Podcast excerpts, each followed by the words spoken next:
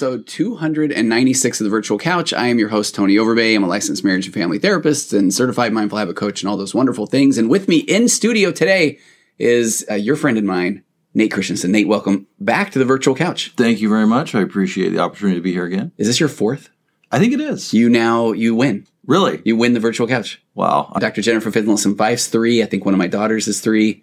And I think you were the first four time guest. Yes. Yeah. So I got you this uh, fidget spinner. Thank you. Congratulations. My daughter thanks you as well. Yeah. And that one actually, two out of the three spinners uh, light up with an LED. Really? Yeah, yeah. One of them doesn't.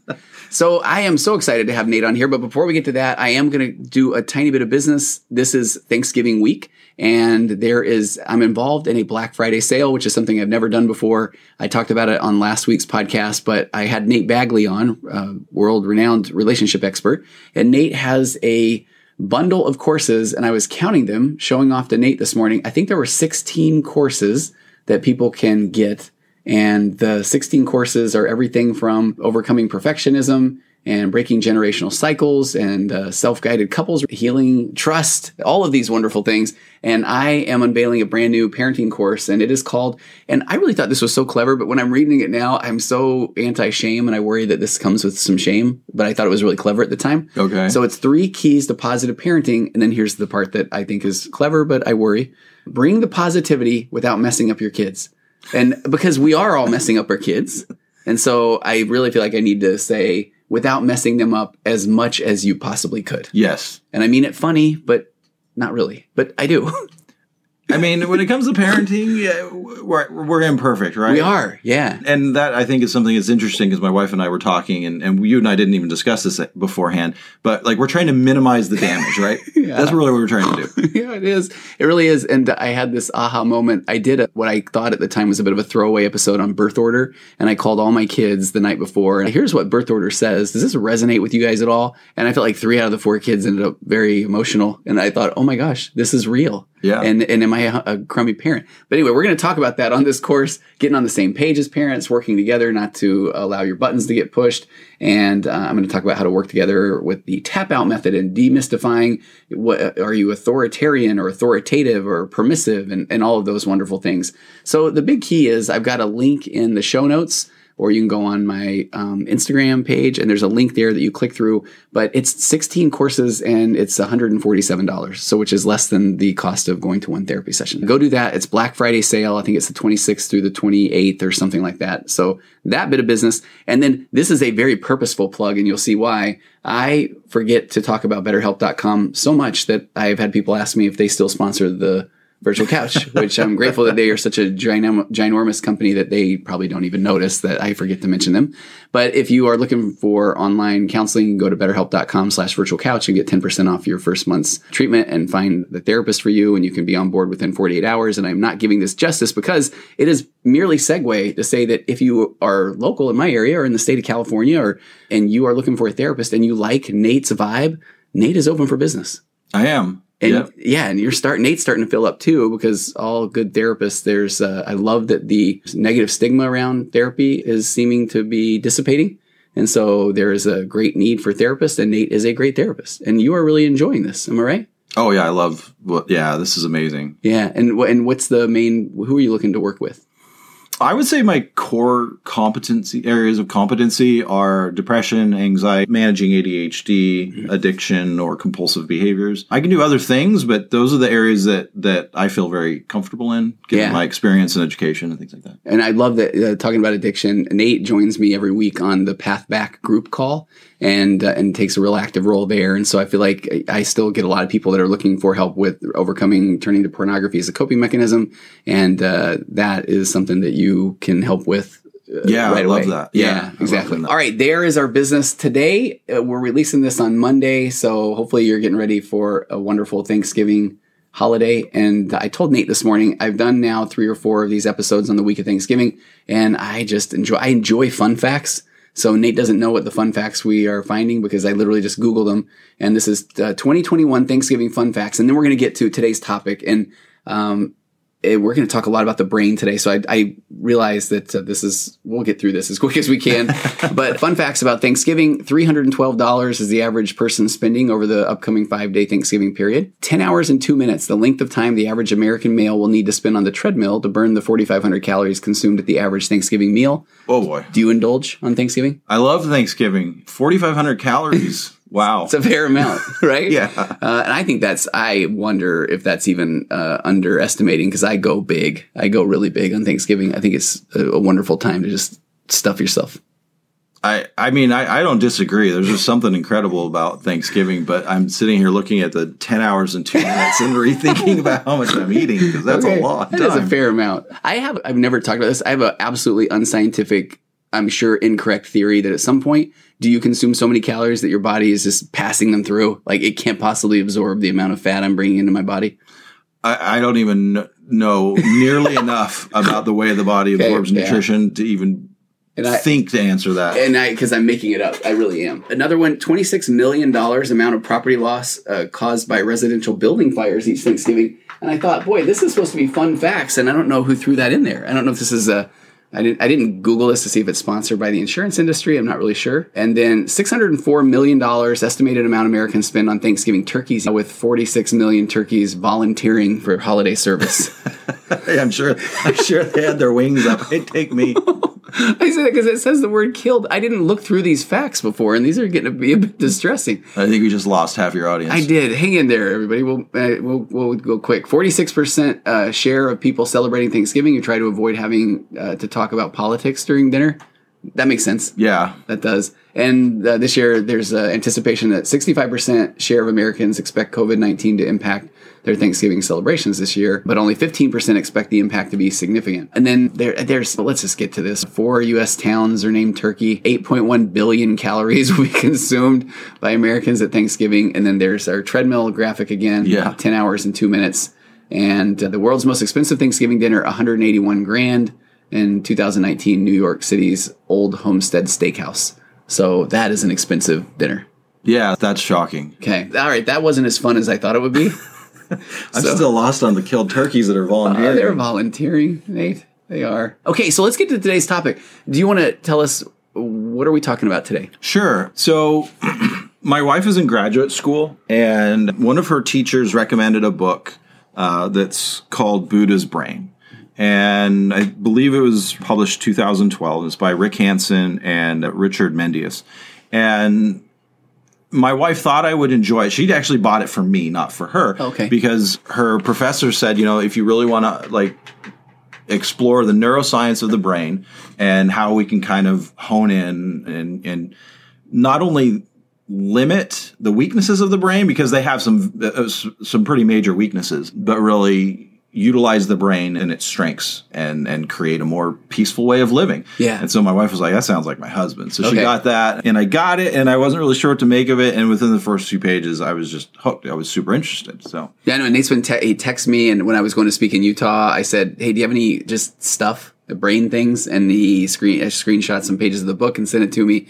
And, and I think when we've Nate's really good at explaining in previous episodes, talking about how the reward center works of the brain. And when we get on these group calls for the path back, I will often just say, Nate, what do you think about that from a brain standpoint? I mean, Nate is becoming this expert in explaining things about the brain. Now, whether he is explaining them correctly or not, I don't know because he sounds so confident. But I really feel like uh, you, you really do love this stuff and understand the mechanics of the brain. Yeah, and the truth is, is I'm kind of a naturally a little bit of a skeptic. Okay. And so when someone can put the science in front of me and help me understand like how that relates to to our lives and our behavior, that helps me a lot more. I, I was actually discussing this with my wife the other day. There are concepts in here that that I, I don't know what to call them. Like, what are those people that motivational speakers? Oh, yeah, yeah. Have been spouting since I was young, and to me, I was like, yeah, I don't know. Just because you say it doesn't necessarily mean it works for me. Uh-huh. And then I read this book, and there's a whole bunch of science supporting it. And I'm like, okay, well, I just was dead wrong about that. But I need, I, I don't know why. I'm just such a skeptic. I need some information more than just somebody saying, "Hey, do this; it works." Well, okay. What I like about that is because I, as you're saying that, I feel like that resonates as well. And sometimes I feel like I'm almost putting down motivational speakers, even though I go. Yesterday, literally, I went and did a motivational uh, speech to a whole bunch of business owners. Uh-huh. And but I feel like I wonder if some of it is that reactance, that psychological reactance, or being told what to do. Because I feel like even when somebody is motivating you, or a motivational speaker is saying, "You just got to do this," and I feel like we still just have this inherent when somebody's telling us what to do, even if we're having this mixed signal of okay, I want to do it, but I but should I? And so I do wonder sometimes how much reactance does play into that because I try to deliver the message sometimes even from a hey, what would it look like if versus Yeah. the you got to just you got to get up and you got to pull yourself up by the bootstraps and you got to just think positive thoughts and you got to or what would it look like if you weren't telling yourself that you're a giant piece of garbage? Yeah, and and that's a great point. It's it's sometimes it's not the message but the delivery Yeah. that's kind of off putting, um, especially when it's something really simple. And I mean, I say really simple, but some of these concepts are, are very difficult to incorporate into our lives. So. I, for me, I was diagnosed at a fairly young age with major depressive disorder and generalized anxiety. So I have always recognized I'm a negative person and I felt like there's something wrong with me. Right. So when people are like, hey, just do this, you know, my, my first reaction is, yeah, I don't know if I can do that. Yeah. Like I'm wired a little different. Well, I appreciate that because then I feel like when then people, if you're starting with that, yeah, something's wrong with me and Yeah. I'm broken. And then when somebody is saying, no, you just need to, and I feel like you've got natural reactance kicking in Mm-hmm. of, okay, no, I don't. And then, but does it still play into that? Man, what is wrong with me? Yeah. okay, now we're getting somewhere. And I really do feel like semantics are important. And I'm telling you, I was talking with a couple that I've only been working with for a little while this week. And I told them at the beginning, I'm going to be really annoying with semantics. Mm-hmm. And they're going to think this doesn't matter. And so some of the examples I like to give are when somebody says, okay, he's never there for me. And he always comes home and says, and I just right there, never and always Yep. Then I feel like the brain already is like locked onto this track of saying, well, I can think of a time where I did. Right. Or, and so I feel like the semantics are important. So even if the, if we change it to, well, I feel like most of the time, or I, I feel like often, Mm-hmm. I feel like the guy is still going to be listening more than, you know, what he needs to do is he never comes home on time and he's always late and he needs to understand. I feel like there is so much in that one little sentence Yes. that is going to just put somebody into reactance and negative and what's wrong with me and, oh, yeah, well, you.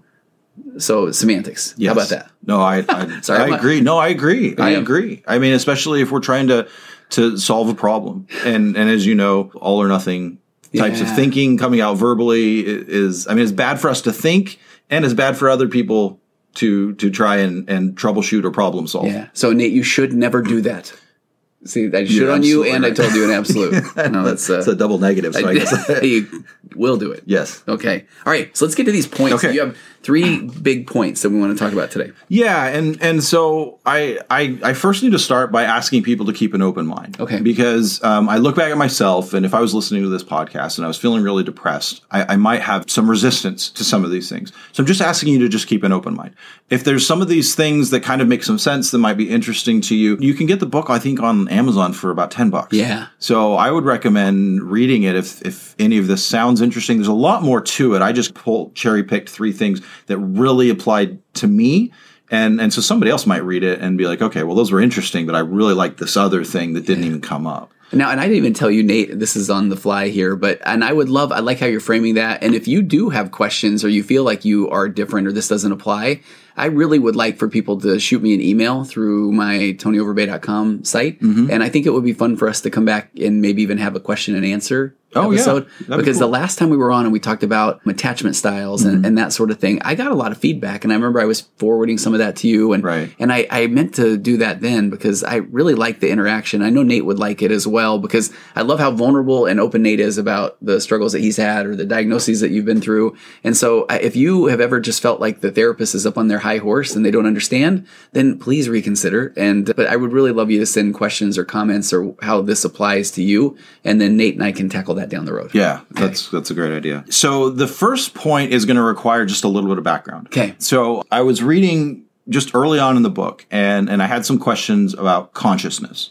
And consciousness at a basic level is our perception of ourselves and the world around us. Okay. And so I was trying to understand how the brain like perceives ourselves and perceives the world and how that might relate to mental health and things like that. So I started I was looking up videos online and I ended up on on YouTube where I was doing some search things and I ran across some videos by a, a, neuroscientist by the name of Anil Seth. Okay. And he's out of the UK. He has a bunch of, he has, I think, a couple TED Talks and, and he has a bunch of videos. And so I kind of went down that rabbit hole.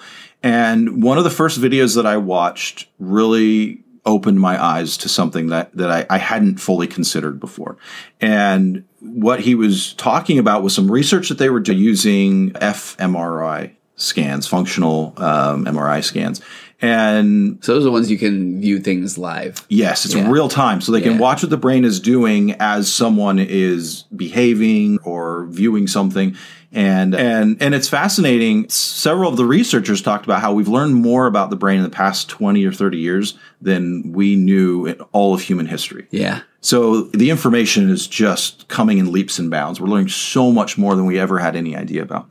And so he was talking about basically this, they put together a, a subject study where they were showing people photos. Okay. And what they would do is they would show them pictures of faces and they would show them batch of, of faces or they'd show them homes in a sequential batch. And what they found was they were looking at the brain to see how quickly it would take for people to identify whatever it was that they were looking at. And what they found was if I showed you a series of faces and then showed you a house. Yeah. I mean, everyone knows what a face is and everyone knows what a house is. Yeah. It took longer for the brain to identify house after it was expecting to see a face. Wow. And so, what the researcher really believed that that showed was the idea that you've probably heard I'll believe it when I see it. Yeah. Is completely backwards. So I, it's not I'll believe it when I see it. Okay. Oh, okay. I'll see it when I believe it. Okay. Which is which is fascinating. like our brain is trying to recognize what it sees. Wow. And then it can create an image. And I was like, okay, well that's really interesting. What what does that mean? Like why does that happen? And it, it talks about this in this particular thing in the Buddha brain, which is our brain fills in the wow. gaps of everything that's around us. Like I can see your office and perceive the entire thing, but apparently the way that our eyes work and our brain works is I'm getting bits and pieces of this whole thing. But I've wow. been in this office so many times that that my brain is filling in all of the gaps. Yeah, I'm laughing. I, I guest hosted on this podcast called the Sad Dads Club last week, uh-huh. and I was throwing out. I was trying to sound smart and say all these things about therapy and psychology, and one of the guys really got excited and talked about. Have you you've heard the one where you're looking through, and then they say, okay, where was the gorilla? Uh huh. And you say there was no gorilla, right? And then you go back and look, and you're looking for the gorilla and then the grill is right there. there. It is. It's wild. Yeah. So this is kind of what you're talking about. It's exactly what I'm talking Whoa. about. Um, just a couple days after that happened, my daughter and I were at my parents, and she she likes fruit, and she asked for a nana. She was sitting at the. They have a, an island in their kitchen. She was sitting at the island, asked for a nana, and their fruit basket is over by the like the bread bowl, which is over or the. I don't know what do they call those things that hold the bread. I don't know. I'm already thinking of my next joke. Oh. Anyway, so so the the fruit basket is over on the other side of the kitchen. I look over the fruit basket, it's not there, and I'm like, okay, I'm sorry, they don't have nanas. So we come back a couple hours later, and she asks for another nana, and I realized that the fruit basket was sitting in the middle of the island, oh, and, and I where? never saw it because I thought that it was somewhere else. But I mean, my eyes scanned that kitchen multiple times, yeah. but I wasn't looking for it. And because I wasn't like intent, being intent where I was looking, I wasn't getting all the data. My mind just filling the gap. There's no fruit basket there. It's there's it's never there. I don't know why it was there, but I didn't even see it, and it was right in front of me. The joke I was trying to make was the guy sitting on the couch right now, but there's not one. But that wasn't as funny as I wanted it to be. But I'm now going into this world of confirmation bias. Once you buy a particular type of car, now oh my gosh, everybody has that car, mm-hmm. but the cars have all existed before. So you now okay instead of I'll believe it when I see it. I see it when I believe it. So right. now I believe now I now there are a lot of those cars. Now yes. okay. Wow. Yes. Okay. So I'll be uh, over in the corner in the yeah. fetal position. well, and and I think that there's a really strong and I'm sure you can see it already. Yeah. Really strong application with mental health. Oh man. Which is we talk about schemas and core beliefs, which yep. is once we have a belief about something, that's what we see everywhere. Like if if I have an interaction with somebody and my perception is is that person doesn't like me. Yeah. My my automatic response to any interaction is going to be potentially negative. Yeah. And again, the clinicians that wrote this book talked about this very thing, which is most of our interactions with people are neutral. Mm-hmm. And if you apply your own negative because you perceive that there's you guys have a problem Yes. to anything neutral, that neutral is now a negative. Yeah. So you now have, let's say for the average person, 80% of their interactions are neutral. If you're bringing your own negative belief about that person, or I, I, I guess past possible negative experiences, how many experiences that are not negative are now negative? Okay, my mind just got blown by in three different other directions where I did a podcast episode last week talking about how we like the people that we like or why we like the people that we like. And it was almost this assumption that before you meet the person, you have this perceived uh, view of a friendship. And it's one of those don't meet your heroes vibes. Because then when you now start to interact with them, then if yeah if you're neutral and here's where part b of that went is i've been talking a lot lately about we bring all of these these childhood insecurities into adulthood. Yeah. and, and so then we when we are looking you and i talked about this off the mic for a while this morning when we're seeking that external validation we want somebody to basically make our make us feel good about ourselves. But that's a tall ask when there's so many variables in between that. And then when somebody says something that doesn't validate us then we feel criticized. And when mm-hmm. we feel criticized, our natural defense is to defend our ego by then either shutting down, getting angry, the old gaslighting. So all of a sudden now we're going into things, even if it's neutral, and we're seeing what we, we what we see what we believe, and then we have this cognitive bias, and we're going in neutral, and then somebody says something, and we take that as a perceived slight, which is criticism, and then we shut down. We have to really be aware in order to even just have very positive interactions. Yes. Uh, Yes. But I sound like I'm being all negative, but in a good way. I, I mean, I, I don't think it's negative No. to, to to understand something Absolutely. and to realize. And and this is this is one of these things that that I feel like there was. I, I wrote down a couple of, of different. I guess there were studies that I feel like help us realize what is happening in our life. So if we realize that our brain is only getting part of the picture, and that we are filling in the gaps, and that these gaps can be emotionally charged Yeah. at some point do we have to acknowledge that we may be looking at our world at perceiving our world and believe that it's all input okay Yes. not realizing That we are. that we are creating some of the input like we're completely unaware that we are filling in the gaps absolutely. And so how does that again how does that pertain to mental health how many gaps are we filling in but our belief is everything is coming at us Yeah. like I, I'm unaware that I'm doing anything to anything that I'm seeing. I just feel like everything's happening to me, not being aware of how my thought process, how my brain is actually participating in what's ha- in what's coming at And me. Which then, yeah, because then I feel like that gets away from what I am really recognizing is so important is the the view of curiosity mm-hmm. instead of the view of criticism or being so reactionary. Now, but I like what you're saying. I think we're programmed that way, so we Yeah, have to we be very aware. Is this? I know we got so much cool stuff to talk about here, but I. I, I think this is one of those things that I've asked you to talk about on our group calls a couple of times because when we do bring in input, we're naturally going negative because if we get that wrong, we die. What was the that one you talked oh, about? So you've probably heard of the negativity bias. Yes. Which is basically if you have a positive experience or negative experience, the negative experience hits harder. Which Yes. is which is true. And to be honest, they talk a lot about this in the book. And it was almost a little depressing how bad our negativity bias is. Okay. And, and we can talk a little bit about that. That was going to be the next point. Oh, you're right. Okay. Um, but I, like I wanted totally want to get into that because I think it's really important. So we'll get to that in a second. Okay. you're right because you're. I just looked on the notes and you're right. That is a huge piece because talk about these two studies. That Yeah. right. This is interesting. So I thought that this really showed how we kind of project how we feel into what we do, and we're not even aware of it. Yeah. Okay. I actually ran into both of these watching. Uh, again, I'm not like trying to shamelessly plug YouTube, or I don't have a sponsorship deal or anything, but there's a lot of really interesting stuff on there. And so Robert Sapolsky is a professor at Stanford, and and he was giving a, a talk, and he mentioned a couple of different studies that I thought really illustrated this well. And the first study that he mentioned was I took a bunch of people that were to rate job candidates and sound like they have people that were sitting in hard wooden uncomfortable chairs and people that were sitting in regular comfortable chairs. And what they found is the people that were sitting in the hard comfortable chairs Are the hard rated chairs or the, the, hard. the hard chairs, not the comfortable chairs? I'm sorry, the hard. Did I say hard comfortable? Yeah. that's amazing. Hard wooden chairs. Okay, Thank, okay. thank you. For, the people sitting in the hard wooden chairs rated the job candidates worse than the people sitting in the soft comfortable All you need is a cushion. Yeah, basically. So if you go in for a job interview, bring everybody a donut to sit on.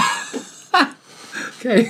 so That was your biggest takeaway of the, the of today. yeah, Yeah. yeah. Make or just bring comfy chairs for everybody. Yeah. So okay, well that's interesting. Well, how about so how about another one? This, this was a, a kind of interesting study again.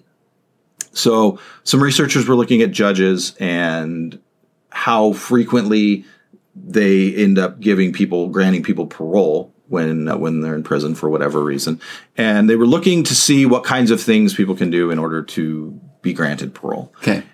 And so they were just searching and searching and searching and searching, and they could see some trends, but they weren't sure what exactly the reasoning behind that was. And what they eventually found was the judges had about a 60% chance of giving granting someone par- parole right after they ate. And there was mm-hmm. almost a 0% chance of granting someone parole right before they were to eat again. And and the and the, the irony in all of this is when the researchers approached the judges about some of the reasons behind you know why did you grant this person parole and not this person, the judges spouted all sorts of case law that they completely believed that everything they did was based on objective logic and they they were completely unaware of the fact that, That they were thinking was- about Chick Fil A. yes so interesting right Yeah. And that when I was reading your notes on that too, there's a book called Noise by Daniel Kahneman, and he just uh, there's a couple of things he talked about. He said, for example, when judges are passing down sentences on days following a loss by a local city's football team, they tend to be tougher than on days following a win. And uh, and he also said if employers rely on only one job interview to pick a candidate from a similarly qualified group, the chances the candidate will perform better than others are about 56%. So you'd be just as successful picking the candidate from a hat. So it's wild to see Yeah. The, the impact. And again, that is almost scary. yeah So uh, talk about bringing a donut, bringing a donut to sit on, or bringing a donut for the guy to eat. maybe both Yeah, exactly. Oh, yeah. So everyone going into court, bring a donut to sit on and a donut to eat, Yeah. and you're probably good.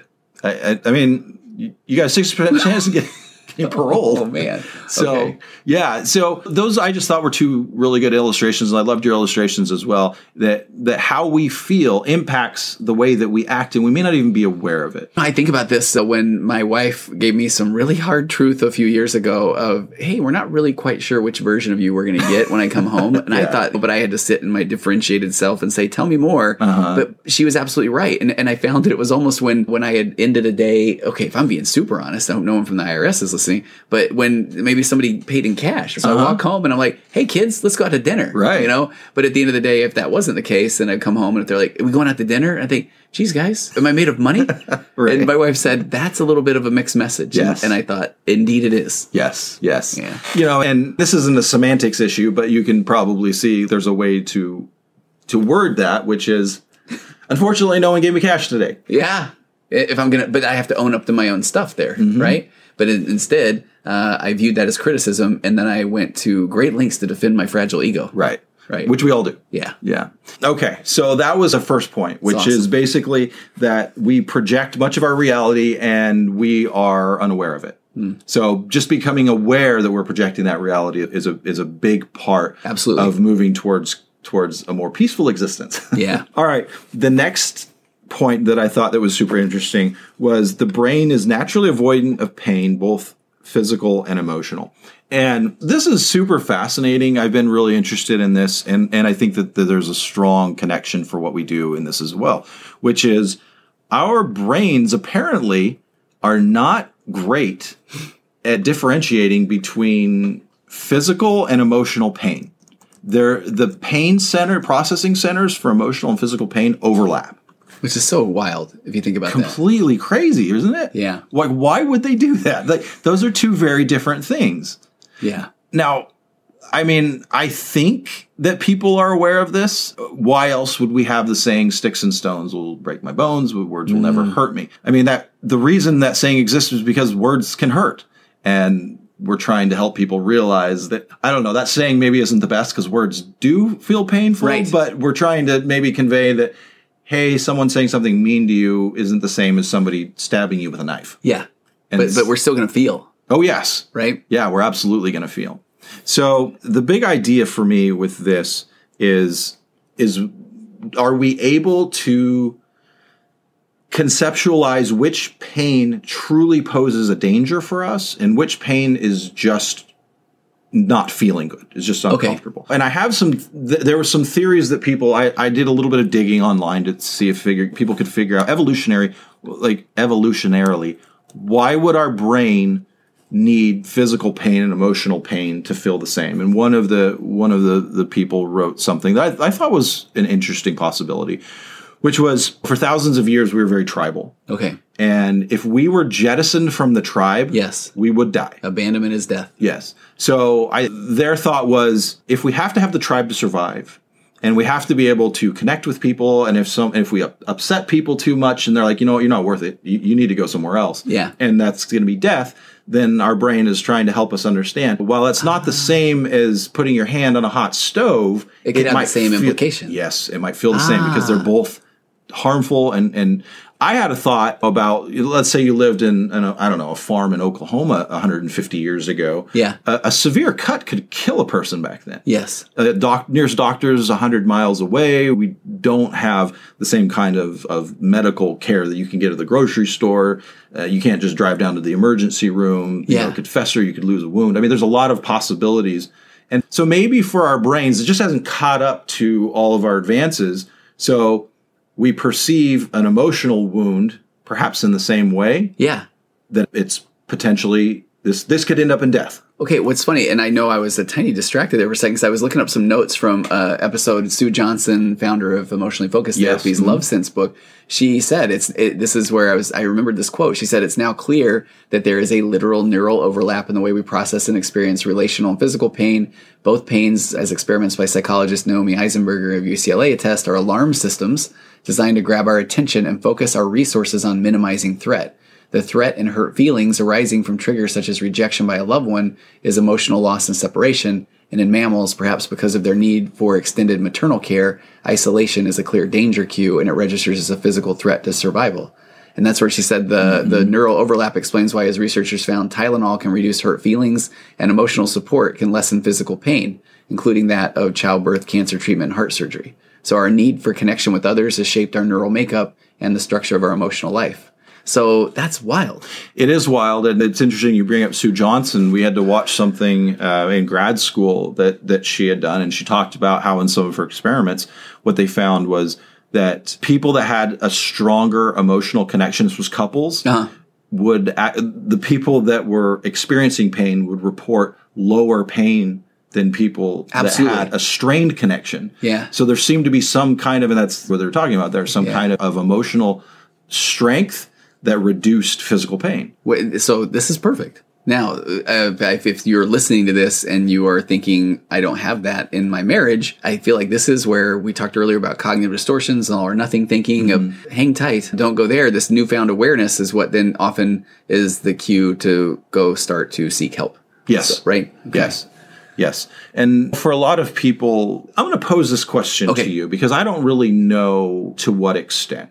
With your practice, with your experience, about how many couples come in that you see eventually leave you in a better place? Their Yeah. relationship is improved. No, it's such a good question because I don't know if you had this when you started out in therapy. We feel like we can help everybody. Right. And that's, and then you realize, out, no. Mm-hmm. oh man, not necessarily, or not at all. And, but the fact that people are taking action to go to therapy, there's some pretty fascinating data that shows that that is such a big step. Mm-hmm. And there was, I remember a training I went to long ago, couples' uh, symptoms reduced by up to as much as 40% in just setting up the therapy appointment. Really? Yeah, I thought that was interesting. Yeah, it is. I don't think I've ever found that study again, so I may have made that one up in my mind now that I think of the way memory though. works. Yeah, I do remember the training that I, and, and where I was at with that. Mm-hmm. But I find that I really have broken things down. If you find th- but now there are variables here. So mm-hmm. you have to have a connection with the therapist. Mm-hmm. And because then if you don't have that connection, there's data that says the modality doesn't necessarily matter.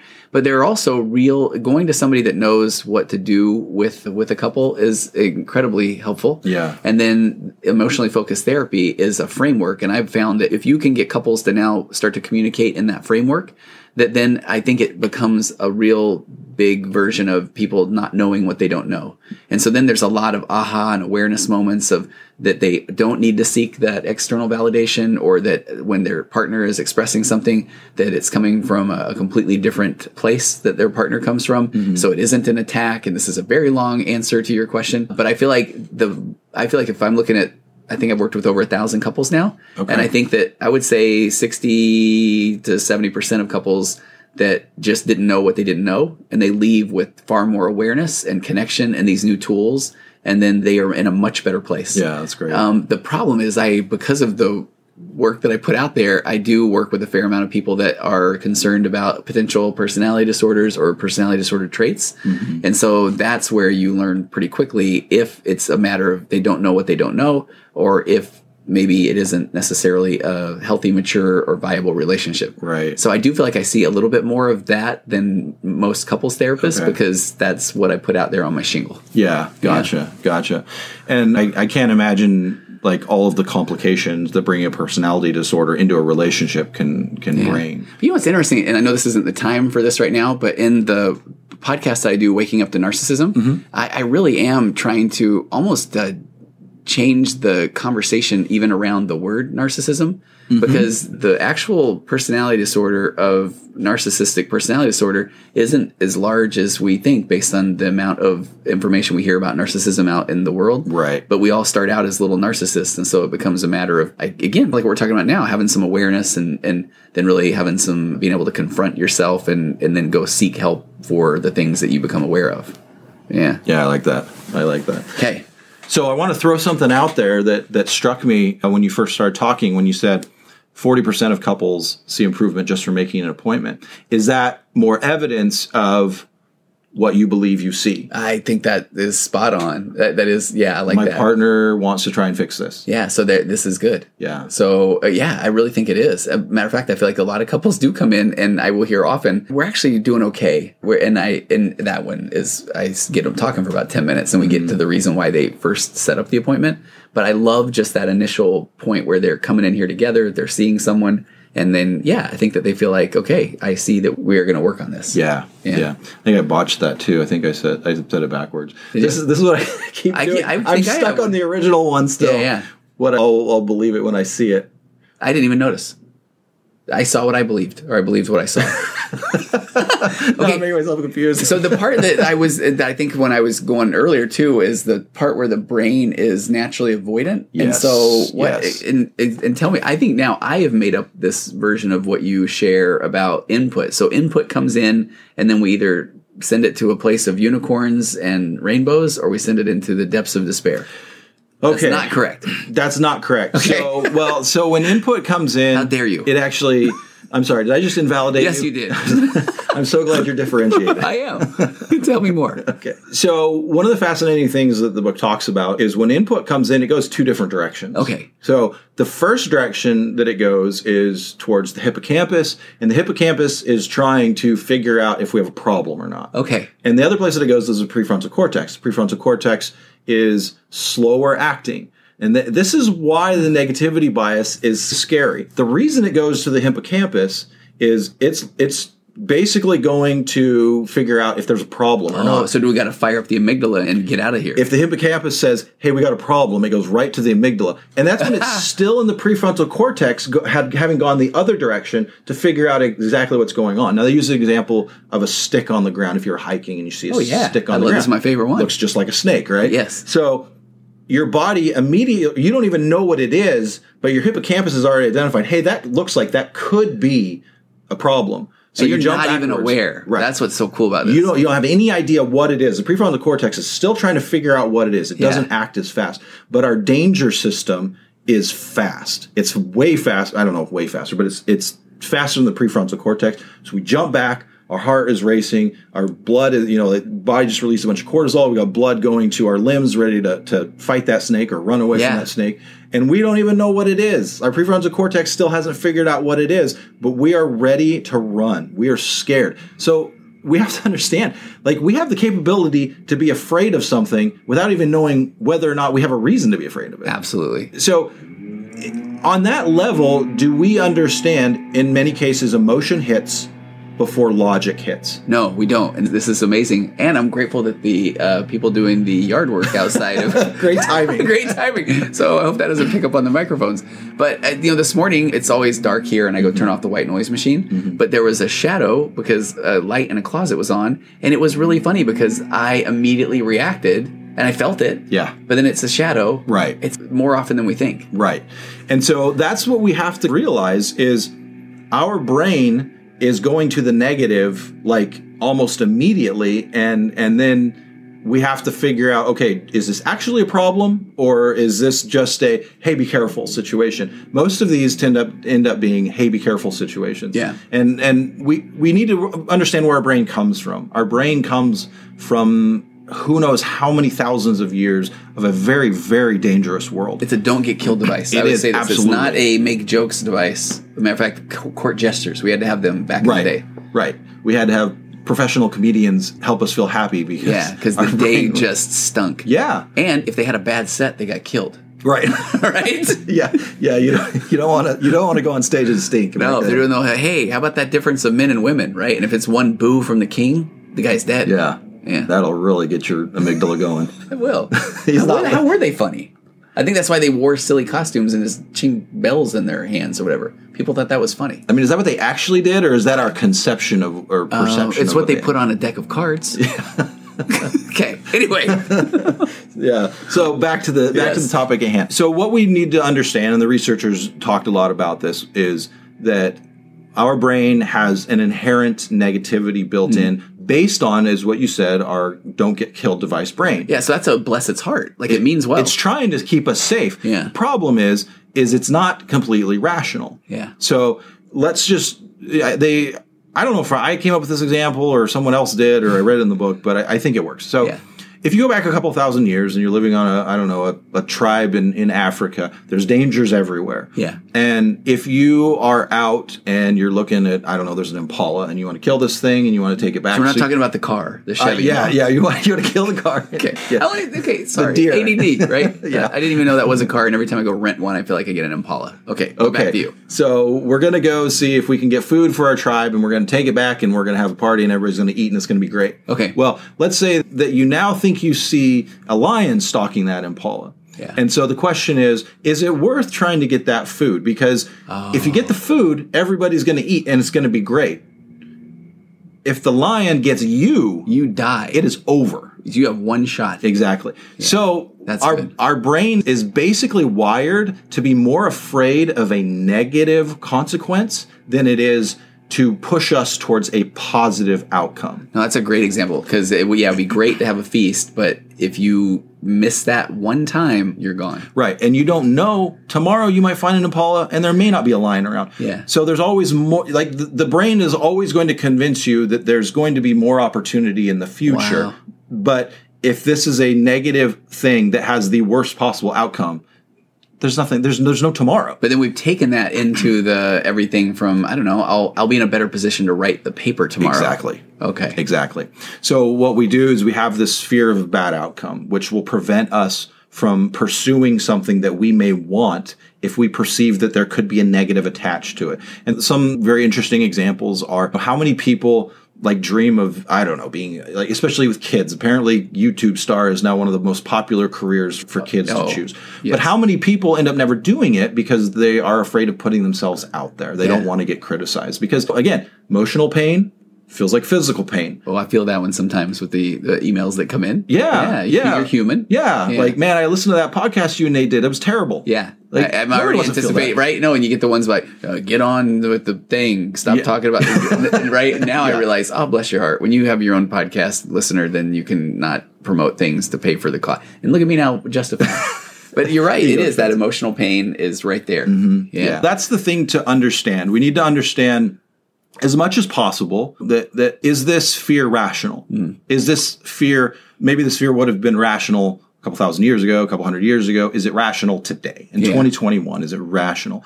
And and yes, I acknowledge that putting ourselves out there is uncomfortable. My wife and I do a podcast, and it's Yeah. it's Oh, yeah. very uncomfortable for us both because we're quiet and we like to just do our own thing. And so it's it's it's difficult to put yourself out there, but our brain is doing that. That's natural to our brain. It is, and that's where I feel like. And by the way, please go subscribe to Working Change by Nate Christensen, right? And and his wife Marla. I mean, it's, it's really good. You guys, I mean, Thank do you. a nice We're- job. We're, we're very early on, so Yeah, we're still please go do. But I and this is where I love, and I know we aren't talking about this today, and uh, but acceptance and commitment therapy because once we are aware and we acknowledge that the brain saying, yeah, people might say bad things, Mm-hmm. then we don't even there's we can't say don't think that. We can't say what's wrong with me for thinking that because you're a human being, Mm-hmm. Right. And then you can invite those thoughts to come along with you while you do said difficult thing, especially if it's something that really matters to you. Yeah. And then over time, your brain finally just because as it becomes this new neural pathway, your brain finally says, okay, go ahead, do your podcast. Right. Yeah. Yeah, and I love that you brought that in. That was perfect timing because the third point. So the first point being we project much of our own reality. Second point being our brain is naturally avoidant, Yeah. and and so we're going to f- naturally fear physical and emotional pain. And our la- and the last point that I really took from this book, as you can imagine, being called Buddha's brain, Yeah. is that mindfulness holds the key. So. I actually want to throw it to you. Are the Yeah, dig mindfulness like thing. Like, how do you see this applying so well to these issues that our brain inherent brain? So, and this has? is funny. Yesterday, I did go do a motivational speech to a bunch of business owners, and they wanted me to talk about anxiety. Or last night on our group call with the Path Back, I feel like all roads lead back to mindfulness. Yeah. Because, and I talk about the physiology that's going on, and I think you've so summed up so many things that lead into that as well. But I will just tell you this, and I say this whenever I can. When I get a client, a new client, I say I will work in within the first session or two. Please start a mindfulness practice, mm-hmm. and I, I say to myself, and this is not scientific data, twenty five percent of the people are going to never do it. Right. They're like, okay, no, I've heard it, whatever. Mm-hmm. 50% are going to do a little bit of it so that they get the concept and they're going to feel like no that that it does help but mm-hmm. they don't even know what that means that it can help and then 25% are going to say I am paying you I will do what you're asking and they will start a mindfulness practice and I just this is oversimplified but they will seek they will find the promised land much sooner than Yeah. those that don't embrace mindfulness practice. Because it, when you everything you just laid out so we're the brains that don't get killed device when our heart rate starts to get elevated our brain floods with its cortisol right? And that in its most simplest uh, form shuts down the prefrontal cortex as your amygdala fires up. So you are you're gaming your system to begin with. So your body is, gets into this fight or flight, which then shuts down the rational part of the brain. And so then you get in this vicious loop of the more, and now you notice I'm anxious, and that makes me even more anxious and my heart rate to raise more. So a mindfulness practice, and again, man, see, I'm on my soapbox now. Anyone listening saying, I've tried it and I just can't, I can't stop my thoughts, I can't clear my head. No one can. And, and I feel mm-hmm. like that's the biggest fallacy of mindfulness. And that the mindfulness practice I love, this app called Headspace, this British guy Andy talks me through some in through the nose, out through the mouth breaths. Yeah. It lowers my heart rate. And then he goes silent. And what happens in that silence is I think all the things. I think, I still can't believe I do this after this many years. I have so much to do today. Mm-hmm. Maybe I don't need to do this anymore. And then he comes back and he says, okay, let's just go back and focus on your breathing. Mm-hmm. And so then, okay, through the nose, out through the mouth, silence again. Brent, my brain goes crazy. Then he says, okay, come back and focus on a sound. And then I hear the white noise machine. Or there have been times I've been doing it and I hear the, the guys doing the lawnmower outside. And so what you're doing is you're training your brain that when you start to think and worry and ruminate, because those things will elevate your heart rate, which will then get that cortisol going. That when your brain starts to notice you are doing that, you have practiced that when I notice that, I come back to breathing, or I come back to listening. And that when that happens, and it's exactly what you said about the, I like that, the logical part. I always say the visceral reaction or the emotional part of the brain is so much faster than the logical part mm-hmm. that what you're training your brain to do is this guy, when his heart rate starts to spike or elevate, he's going to do the breathing thing. So let's go ahead and start doing the breathing thing because we want to be as efficient as we can, because we want to use as less electrical activity as we can, because we want to live forever. That's Right. your brain saying all that Yeah. stuff. So then I was sharing last night on this group call, and then I think this will be a great way to maybe end with the part that you were talking about. But I was, I joke often now, I don't think I can get, I almost feel like I can't get angry anymore. and it's kind of weird.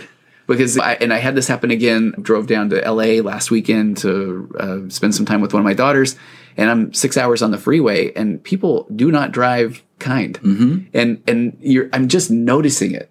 Oh, I'm noticing that car cutting me off, or oh, that I'm noticing the person uh, behind me, and I'm noticing I'm wanting to give them a brake check. That's Right. fascinating. Instead of like the oh my gosh, and this is that, and it's just it's so cool. Yeah. So you had an explanation for that based on this book, right? Well, they have a series of, I guess you could call it labels, if, Okay. if that makes sense, for that kind of I, I, changing the way that you operate. And it's both the way that you think and the way that you behave. Hmm. And so the there's like four stages and hmm. the actual terms they use the first stage being most natural stage like not the happy place they call unconscious incompetence Okay. And then that would be the example that they use is what if your partner tells you to ask you to get milk on the uh-huh. way home and the partner forgets and you're sitting there and you don't have milk. Yeah. And you're like, okay, I'm mad. I told you to do this or I asked you to do this and you didn't do it. It feels like a slight for me and I don't get my milk and I'm just upset. Yeah. So that's what they call unconscious incompetence.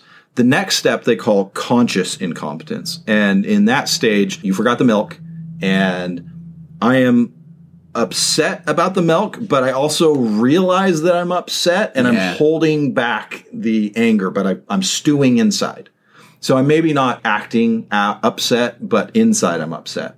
And you know what's funny about that too, Nate? Uh, that part, I feel like a lot of people get to that part and stop. And Right. so that's where, and I think we even talked about this on the group call last night, of the awareness doesn't feel as cool as we want it to feel. Right. Because it's almost like, I, well, I didn't, I wasn't even aware before. Mm-hmm. Sure, I would get mad, but now I'm aware that I'm getting mad, but I don't, I can't, what do I do with that? Right. Yeah. Right. So you're just sitting in your feelings and, and you don't want to act out towards the other person, but you just don't know what to do with these feelings. So the next stage they call conscious competence.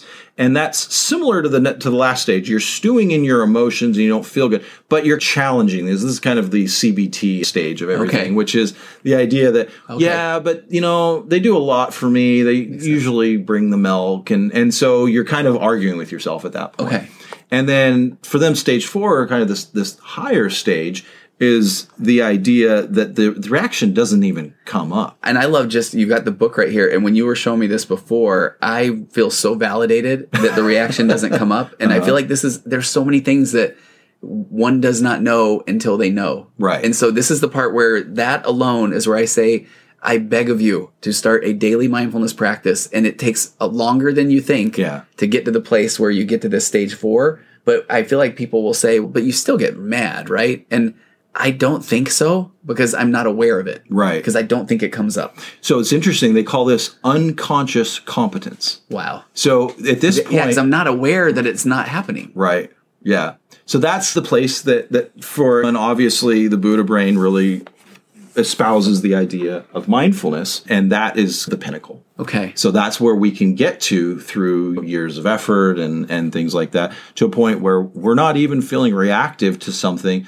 We know we don't have the milk. Yeah. We m- might even wish we had the milk, but Yeah. we're not angry about it. No, we're not. We're just noticing it. Yeah. And that's the cool part. So I do remember, I, I feel like a very human experience is I did several months of Headspace and I enjoyed it, but I just thought I this is what I'm supposed to do, almost a checkbox item. Mm-hmm. And then I went back and I started again. They've got these, the, they call them the basics, and it's three 10 day programs. Mm-hmm. So I went back and I, I think I'd gone a few months after doing it for several months and, and then I didn't do it. And then I said, I'm going to do the basics again. And I remember it was 20 or more days into this second round. So we're months into this now.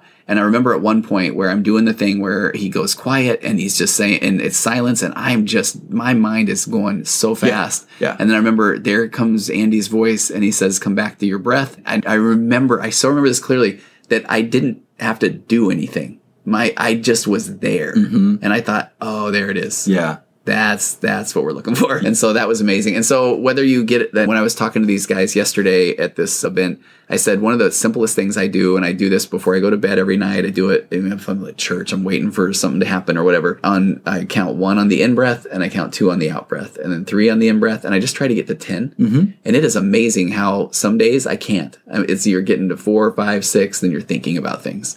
And when you notice you're thinking, you just notice it. Oh, I'm noticing that I am not counting. Yeah. And you come back to counting, and some days you're at 15 or 16 and you just blew right past 10. Mm-hmm. But I feel like that's a nice practice that is breathing to lower your heart rate and then noticing thought and coming back to present. Yeah. Yeah. It, it's beautiful. And I, I, love that getting to that point. Like once we understand, I didn't even mention some, like all of the interesting things. I, I'll just throw that out now. Like, yeah.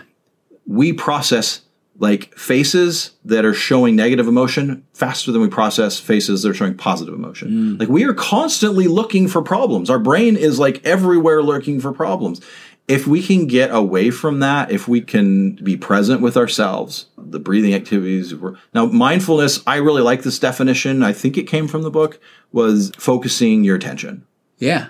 So focus your attention on things that are that matter and important to you. Like the chance of you and I sitting here and a car coming through your office and wiping us out is next to nil. So I, I, I don't need to be in my fight or flight right now. Is it possible? I, I, I guess, but it's so infinitesimally low that and, and, even if it did happen, how what am I going to do? No, it's right? going to hit and it's going to be over. Well, it's funny, and I love your example too. There's a I share the wall with Dr. Nick, the chiropractor, mm-hmm. and when I start to podcast right now at 7:36, and I have to turn the white noise machine back on. Mm-hmm. And so I find that anything after seven, I will notice that I am starting to worry about Dr. Nick showing up and I don't have the white noise machine on. And uh-huh. then I, uh-huh. and I've had to do it while we're talking. And then I notice it and I bring up myself back to the present. Now, if I hear his door open, I'm going to go running out of the room to go turn the white noise machine on. But I, but I just like that example where it's, I am, it's almost as if I am looking for trouble and I'm looking for something. Right. What, what if Dr. Nick comes in? What if that happens? What if, and it's like, ah, interesting. Yes. I'm noticing that I am going there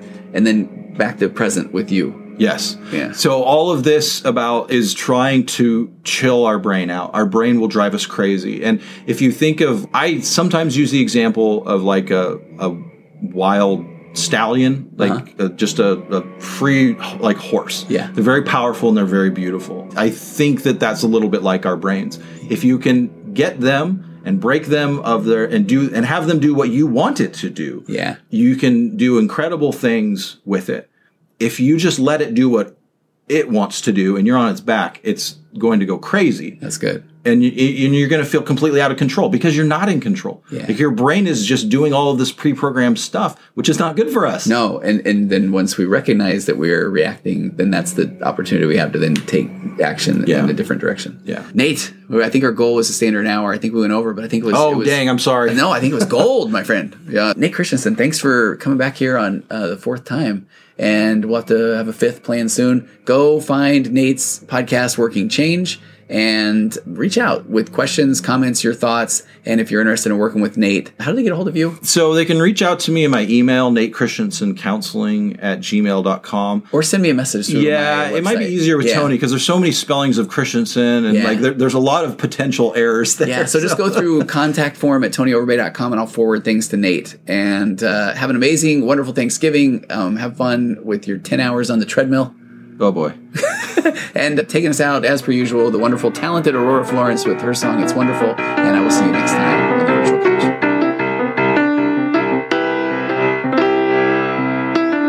Compressed emotions flying past, our heads and out the other end. The pressures of the daily grind